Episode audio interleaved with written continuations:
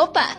Aqui é a Mac. Estamos aqui para mais um Pod MacCast com a nossa convidada de hoje, que é Paola. Oi, eu sou a Paola Hotzi. Eu sou empresária e dona de uma das quase maiores guildas desse mundo. Pois é, a gente falou bastante sobre ela nos últimos dois podcasts e agora ela veio aqui para dar o depoimento da sua própria vida. Dar o meu próprio lado da É? história. Talvez a gente tenha falado algumas merdas, mas desculpa. não, acho que. Ah, não sei, eu não. Não fiquei irritada com nada. Não teve nada muito. Uau! Pra eu ficar irritado. Espero que seja uma boa conversa. A gente falou bastante no último podcast da Samir, né? Sobre o que, que ela faz e coisa e tal. Queria saber o que, que exatamente o que, que você faz. Eu basicamente tenho uma empresa que ela tem duas facetas, pode-se dizer. Ela tem. Ela tem uma parte que cuida da tecnologia, essas coisas que você vê aí, super tecnológicas, tem uma probabilidade dela ter vindo de mim. Você tem é, várias outras empresas trabalhando no mesmo ramo, mas eu sou a mais conhecida. E uma coisa, a outra parte da, da minha empresa, ela trabalha também com a tecnologia, mas não na produção dela. A gente também contrata bastante aventureiro, né? A gente tem, a gente agencia várias outras guildas, né? É basicamente sobre isso que é a nossa guilda. E a gente agencia várias outras guildas é, com é, com instrumentos, pode-se dizer, né? Tanto com armas, é, esse tipo de coisa, quanto com preparo, né? A gente trata de treinar vários aventureiros para que eles façam um trabalho específico que é, é ali nas cidades antigas e pegar a tecnologia que a gente tanto gosta.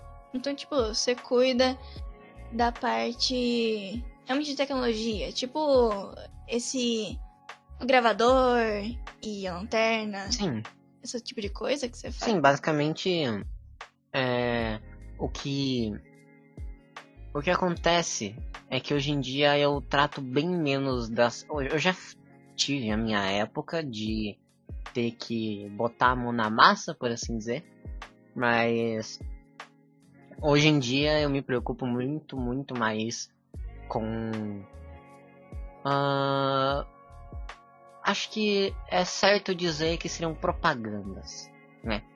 Mas é algo muito mais burocrático e chato do que parece, sabe? Não é simplesmente botar um mural enorme com o meu rosto por aí. É tipo.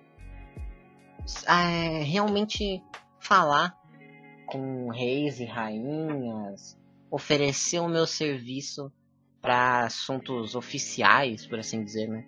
Então, hoje em dia eu eu eu já comecei, né, botando muita mão na massa, mas pode-se dizer que hoje em dia eu eu cresci e eu sou uma das maiores do ramo, querendo ou não, né? Tipo, se você vê qualquer assunto é, real por aí, qualquer assunto internacional, você vai ver que muito provavelmente os instrumentos usados, né, a gente tem parceria com vários reinos e estamos tentando aí com outros, mas a maioria desses assuntos internacionais que são transmitidos por aí, ou até mesmo é, é coisa de proteção, tá ligado?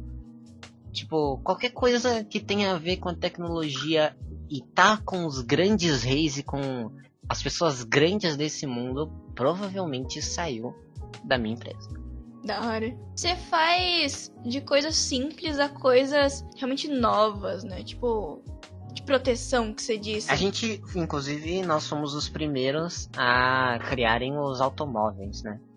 A gente começou com essa ideia aí já fazem 40 anos por aí e a gente agiu muito em conjunto com certas escrituras antigas que eram antes da Quarta Grande Guerra. Então alguém deixou partes de é, pergaminhos com ideias, sabe? E a gente teve a sorte de encontrar. E a gente fez acontecer. Né? Tipo. Antes da quarta grande guerra, caramba. Agora não tem muitas coisas tecnológicas, sabe? Tipo, tem coisa tecnológica, mas achar esse tipo de coisa depois de uma guerra. É, né? A, a, a tecnologia que a gente conhece mesmo, ela vem diante da terceira grande guerra. É muito interessante pensar que as outras pessoas diante da gente podem ter sido. Sei lá, ter tecnologias maiores que a gente, tipo, talvez foi perdido com o tempo, sabe? Tudo isso, né? É me interessar no ramo da tecnologia. Eu já tenho isso desde muito pequena. Mas quando eu realmente decidi entrar para isso, eu. Por ser uma. Eu, eu, fui, eu inovei nesse ramo, né? O que as pessoas visavam muito era simplesmente ir na, nas antigas cidades, buscar a tecnologia e reutilizar ela. Mas eu, eu vi algo nisso, sabe? Eu consegui o contato da Dragonesa Azul justamente por querer coisas novas, sabe? A tecnologia antiga, ela não é mais o suficiente para suprir qualquer tipo de necessidade que a gente tenha hoje em dia, né? E a gente tem que mudar com ele. E as necessidades novas têm que ser resolvidas com tecnologias novas. Né? Então, muita coisa, né, como os carros, a gente reutilizou, mas a gente também tenta criar muita coisa, né?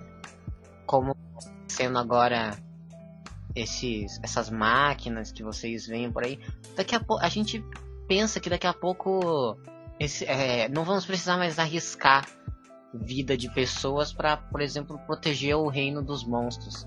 Logo, logo a gente vai ter robôs que vão fazer isso pela gente. Seria interessante. Isso é interessante.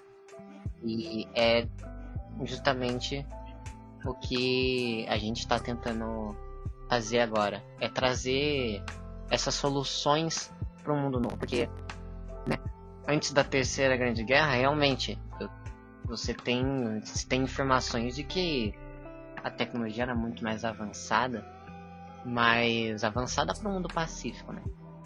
Um mundo onde eles não tinham muitas preocupações. Agora, o que a gente visa é justamente criar esse mundo pacífico de novo, para que a gente possa evoluir como a gente tinha evoluído antes. Você acha que tá perto esse tipo de coisa? Tipo, de ter um mundo pacífico, de criar robôs e tudo mais? Nós já estamos criando robôs, né? Já tem alguns reinos que estão sendo pioneiros nessa nesse tipo de tecnologia e já estão seguros o suficiente para voltar à vida como era antes. Mas estamos longe de ser um mundo, né, um continente pacífico. Afinal de contas, as coisas têm ficado muito mais loucas do que elas eram antes. Então é meio complicado, né? Agora com as saídas dos dragões e tudo mais, muito muito ficou desprotegido. Né? Liberdade, por exemplo, é um lugar onde a gente está trabalhando bastante. Tá quase mudando a nossa sede para lá, porque tanto de, de coisa que tá acontecendo lá com a saída da dragonesa vermelha não, não tá sendo algo fácil de contornar. Principalmente para nova rainha. Né? que entrou agora, praticamente, ele tá tendo que lidar com o que a Dragonesa Vermelha deixou para ela, que a gente sabe que não é muito. Você acha que com a tecnologia a gente pode alcançar até níveis tipo mais altos de sobreviver às coisas? Como você falou, tipo, sei lá, explosão de alguma coisa no universo e sei lá, alguma coisa assim? Eu tendo a acreditar que sim. Afinal de contas, o que a gente conseguiu com a tecnologia hoje. Por exemplo, o que, que era a vida antes do mensageiro? É, nessa época ainda era tudo ruim como é agora, tipo. É perigoso, né, para as pessoas irem sair desse jeito. Sim, sim. E na verdade as coisas têm piorado, né? Há 6 mil anos atrás o mundo era diferente. Assim como há 12 mil anos atrás o mundo era diferente. Há 6 mil anos atrás o mundo não era tão cruel como é hoje. Eu nasci por volta do ano 3000, então eu vi pouca coisa do mundo do mundo antigo, do mundo antes da Quarta Grande Guerra. Então, mas o que eu via era um mundo diferente, sabe? Quem queria se arriscar conseguia se arriscar. As pessoas morriam no ramo dos aventureiros, mas não tanto quanto hoje, sabe? Os monstros estavam lá fora, lá, longe das pessoas. Agora eles estão em todos os lugares. À noite, você não sabe o que, que vai acontecer se você tiver que sair da sua casa. Inclusive, as pessoas queriam sair, né? A maioria das pessoas eram aventureiras, principalmente Liberdade. É, Liberdade conseguiu resistir bem a todo esse tipo de coisa, mas Liberdade, por incrível que pareça, é o que tá mais na corda bamba, sabe? Os monstros. Os monstros marítimos, os monstros que ficam no oceano, eles são muito mais perigosos do que qualquer outro monstro que você for encontrar em uma floresta. Eu, eu, eu diria que a Feywild e. sei lá. O. O oceano. Não tem nenhum oceano específico. O oceano em geral são os lugares mais perigosos para citar hoje em dia. E. né? Eu sei como. Eu sei como é. Eu feia como você, eu já fui pra, pra Liberdade, eu já fui pra Feywild. E eu sei tanto como é o Oceano da Tormenta, eu sei tanto como é a Feywild. A gente já teve trabalhos lá, né? Apesar de hoje em dia eu não sair tanto para campo, eu de vez em quando saio e eu já saí muito, eu já vi muito de como a situação é por esses locais e de como é perigoso. Né? Feywild é uma concentração muito grande de fadas e tudo mais e nunca é bom você ter um, um objeto, um centro tão tão concentrado de de pureza, sabe? As fadas elas eram o nosso símbolo maior de pureza nesse mundo. Afinal, né, vocês são ligados com a natureza. Vocês e os Onis são diretamente ligados com a natureza. Né? E quando essa natureza é ameaçada, quando essa natureza é amaldiçoada na Quarta Grande Guerra, quando a deusa da natureza é amaldiçoada junto com todas as outras, esses são os principais locais que vão vão se tornar perigosos, que vão reverter. Porque foi isso que a gente teve. A gente teve uma reversão de valores. O que antes era bom, o que antes era puro, agora não é tão bom assim. Não querendo dizer que a Feywild é um lugar ruim, sabe? Não, não tô querendo ofender você. É só que Sabe, hoje em dia eu, eu percebo como mudou, como as coisas mudaram de lá pra cá. Você tem a Feywild, que é um tipo que é uma floresta onde as pessoas andavam e elas iam para lá e para cá por essa floresta. Eu já viajei muito para esse mundo, principalmente para Feywild, eu já vi os festivais que tinha na Feywild. E eu sei como vocês eram felizes, sabe? Como vocês eram. Como vocês aproveitavam a vida que vocês tinham sem medo.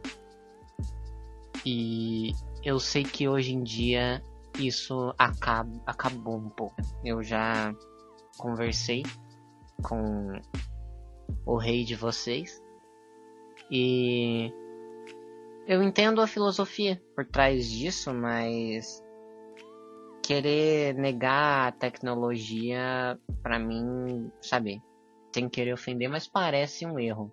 Eu tenho muito isso ainda, de não ter tecnologia, mas eu entendo que todo lugar tem que ter tecnologia. Tipo, a gente tem tecnologia aqui. Senão não estaria gravando isso e fazendo tudo isso. Eu entendo que os feios eles podem ser bem duros às vezes com esse tipo de coisa. Eu também entendo o lado deles, sabe? Eu cresci lá. Bom, nos dois. É, é, eu só acho. Só acho irônico é, que nos dois lugares mais perigosos do mundo atualmente tem tanta negação de ajuda. Sabe, eu de certa forma, é, Mac, eu entendo também vocês, né? Eu também cresci viajando para esses lugares. Eu sei o quão a liberdade é importante pros diabos e sei o quão colocar qualquer tipo de barreira para que os monstros entrem também vai impedir as pessoas de sair. E eu sei que isso é um assunto muito sério de liberdade. E eu também sei o quão não se o quão os fez é, tem problemas com tecnologias e que esse negacionismo de vocês não vai levar a lugar nenhum. Entendo. Bom, é é realmente pouco. É uma coisa que eu não concordaria de princípio. Porque, bom. Sei que você deve entender, mas. Vai realmente contra os princípios, sabe? Realmente princípios de ser um fei. Você tem seus princípios. E os feis têm os princípios deles. E isso. Isso destruiria completamente tudo que a gente construiu em, em séculos, sabe? Eu entendo que o que o nosso líder, o porquê que o nosso líder tá tão receoso quanto a isso, sabe? Talvez isso seja uma forma de, de realmente curar as coisas, de melhorar as coisas ah, mas eu me pergunto se não existe nenhuma outra maneira sem mudar muita coisa ou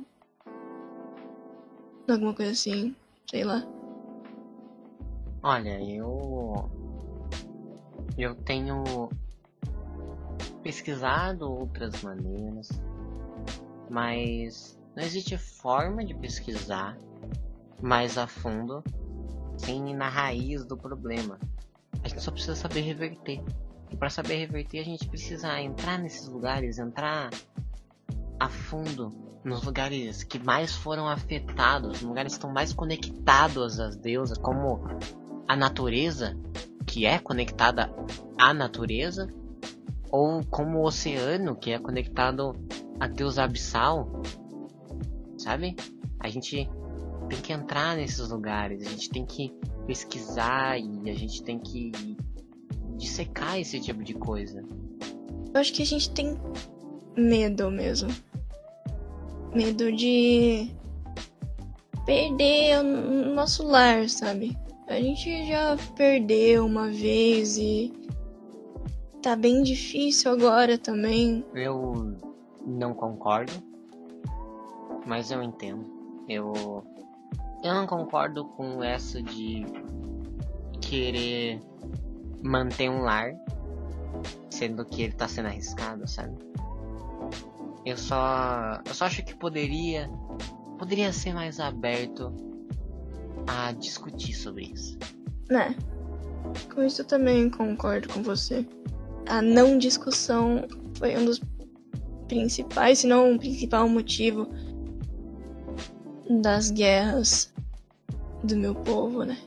Voltando a falar do passado, uma coisa que eu tenho me perguntado bastante: como você teve a ideia de ir para essa carreira, de, de procurar esse tipo de coisa? Você já sonhava com isso desde pequena? alguma coisa te fez pensar mais nisso? Bom, na verdade foi algo bem.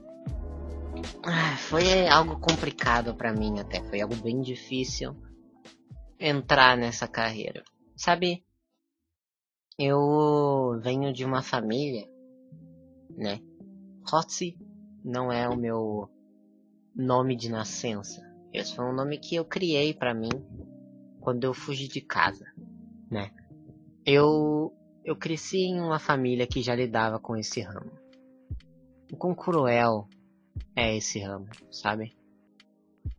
Como os aventureiros não não é bem pago, não não vale a pena arriscar a vida ir para uma cidade. Muitos desses aventureiros acabam voltando para casa sem uma perna, sem um braço, se não mortos. E se não voltarem desse jeito, eles são afetados pela radiação que contém essas cidades. Entende? A Terceira Grande Guerra, ela se baseou em explosão nuclear. Essas cidades, elas não foram exterminadas por, por acaso, assim. Não foi elas não foram abandonadas, elas foram exterminadas. As pessoas que estavam nelas todas morreram.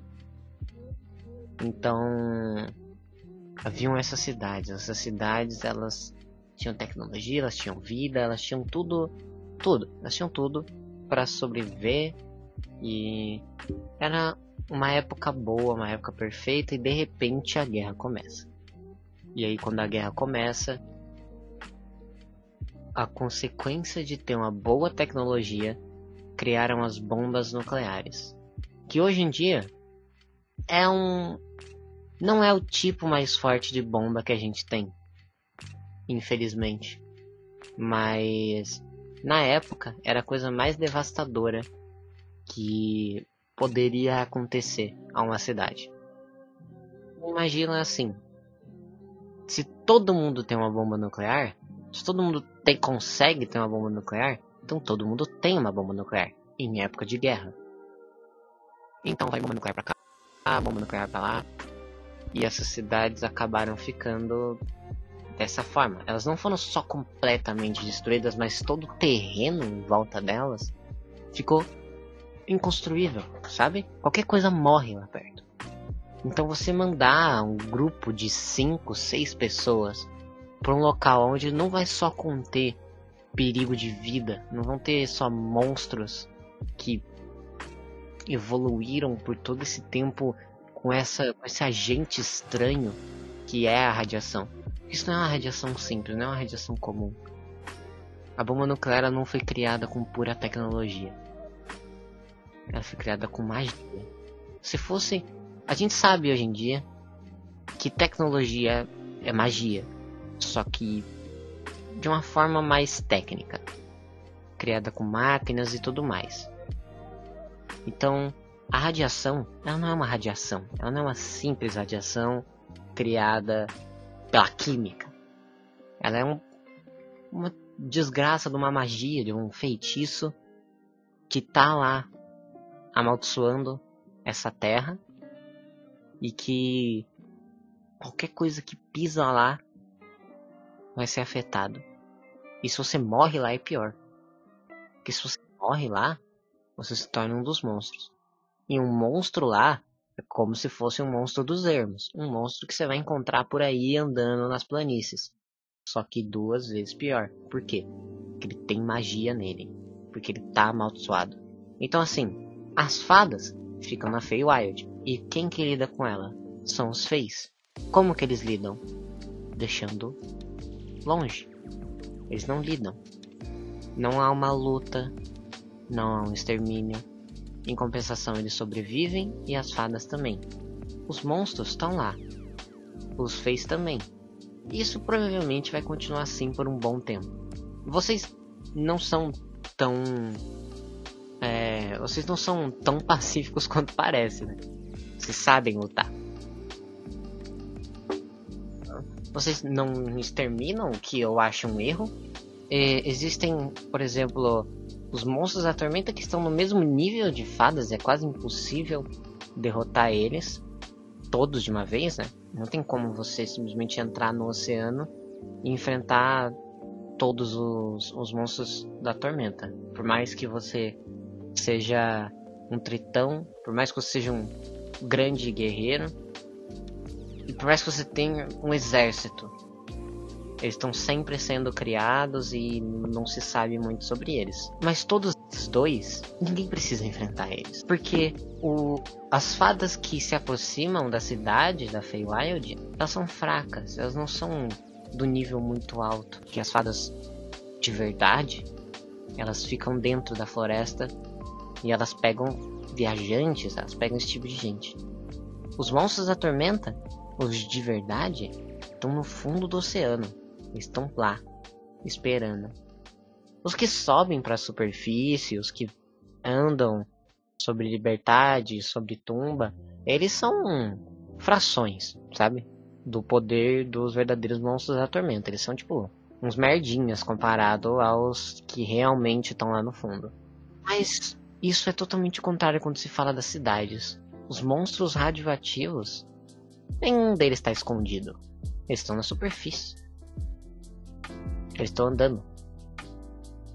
E quanto mais tempo eles ficam nas cidades, mais fortes eles ficam. Então, assim, não existe monstro fraco quando se trata das cidades. São só monstros que podem dizimar qualquer aventureiro iniciante. Até aventureiros mais experiente, sabe? Então você entende o perigo que é lidar com isso? Como que você manda um grupo pra lá?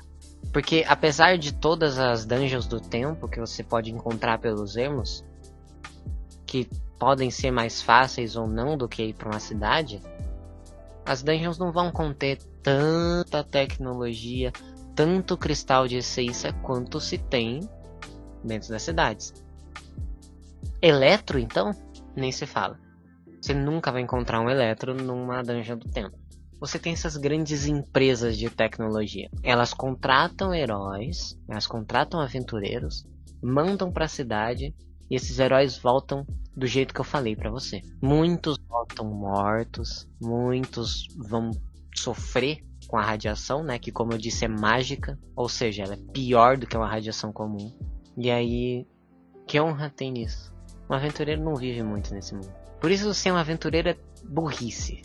Muitas vezes as pessoas são obrigadas a ser aventureiros, né? Seja pela pelo dinheiro mesmo, comida. E é esse o ruim. Veja bem, tipo, você vai arriscar a sua vida. Porque assim, você indo ou não pra cidade, você. Pô, você morrendo ou não na cidade, você tá fudido. Se você não perder um braço, se você voltar inteiro você não levar um dano, você entrou lá na encolha, pegou o que você tinha que pegar e saiu. Mesmo assim, o tempo que você ficou lá vai ser o suficiente para você ter algum tipo de problema no futuro. Tem surgido pessoas que. Olha, no ramo que eu. Quando eu morava com a minha família, eu tinha que ver esse tipo de coisa, sabe? Desumano pensar o que, que essas empresas fazem e é esse. E é assim que eu entrei, sabe? A minha família era uma das piores. Eu não vou citar o nome dela, mas ela não se importava. O dinheiro não era suficiente para isso. Tanto que muitos deles nem voltavam. É óbvio que não voltavam eu acabei sobrevivendo nas ruas e eu tive que aprender muita coisa nas ruas. E chegou um momento que eu tinha eu, eu, eu queria algo diferente para mim. Eu não vou me entregar muito aqui, mas eu posso te garantir que nada do que eu fiz enquanto eu tava nas ruas era dentro da lei.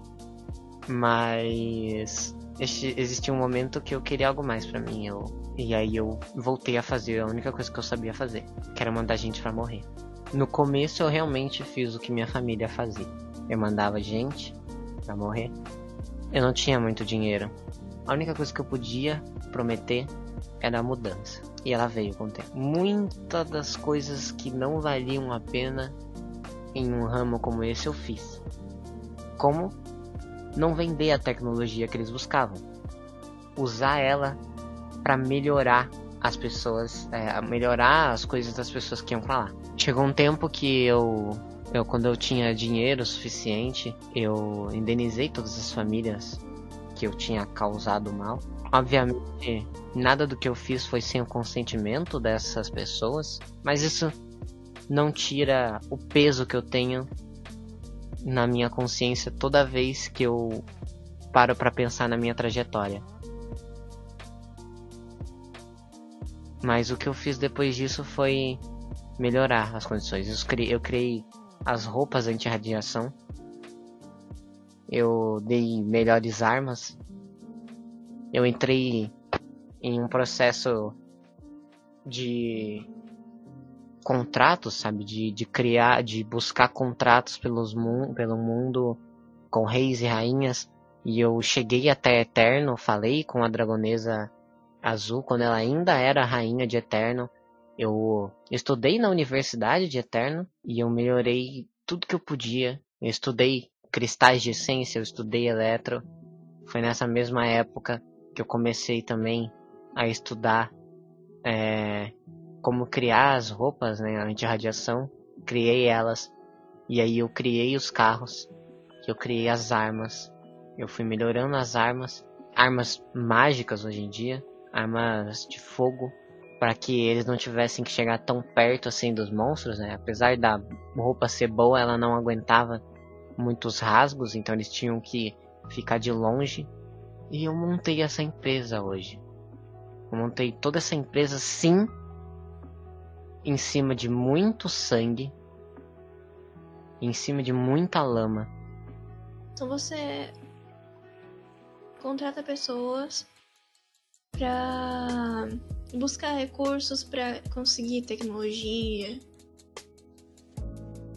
esse tipo de coisa. Mas o que, que a Samir faz? Tipo, ela falou que chama pessoa. Na verdade, eu entendi muito bem. Acho que a Samir também não sabe muito bem o que ela faz.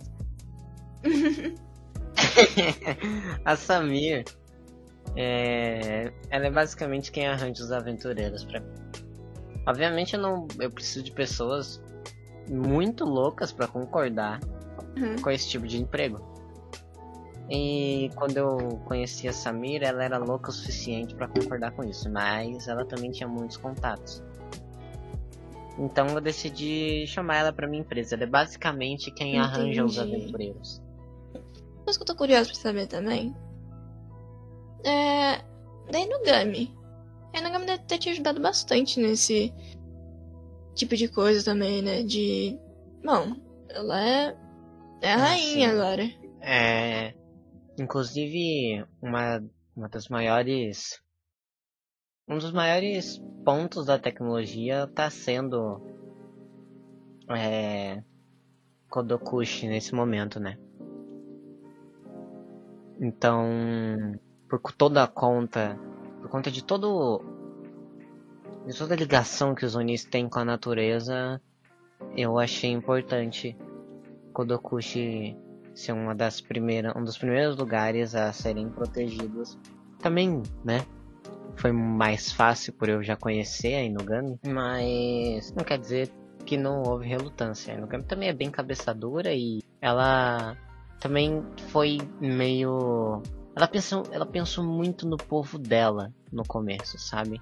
Eu, é, eu apresentei a ideia para ela, ela achou meio repentino, ela achou que o povo ia ficar assustado com essas coisas novas. Mas eu não, não acho isso, eu acho que eu não vi muito bem qual foi a reação do povo. Mas até onde eu sei, o povo fica alegre de ser protegido. Bom, a gente já falou sobre bastante coisa. Você quer ir pra parte final? Responder pergunta? Vamos, vamos. Tá. Então vamos lá. Primeira pergunta é da Camille. E ela perguntou qual que é o seu maior vício. Ah, eu acho que é o cigarro. Fernanda, qual que é o seu doce favorito? Meu doce favorito? Gosto muito de doce. A Nanda perguntou uma frase para sua lápide. Meu Deus. Acho que. Pois é, não sei. Acho que. Não sei, é uma pergunta muito estranha. Ah, o André perguntou: O que, que é mais importante em uma pessoa para você? Hum, acho que inteligência. A forma como essa pessoa sabe resolver os problemas que ela enfrenta. Ah, Felipe perguntou: Qual é a sua cidade favorita? Ah, Liberdade é muito bonita, mas eu acho que nenhuma cidade vai se comparar à nossa cidade natal, né? O Zoom perguntou: Qual que foi a viagem mais marcante da sua vida? Com certeza a minha primeira viagem para Feywild. Na época eu tinha acabado de conhecer a Inugami e foi a primeira vez que eu vi ela lutar. Bonito, bonito. Bom, acho que isso foi o último. Foi um prazer te ter aqui, Paola. Apesar de não concordar com algumas coisas que você disse, é bom ver o lado de cada um.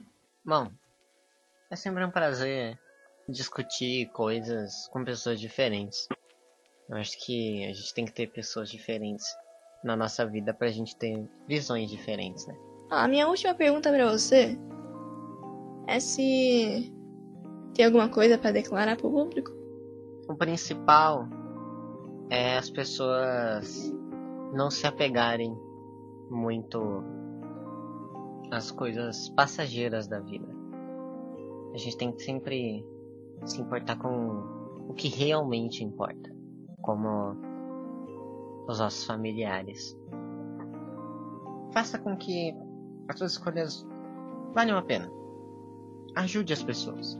Eu garanto que quando você se deitar de noite, isso vai fazer um peso a menos nos seus ombros. Muito obrigada mesmo por vir aqui, Paola.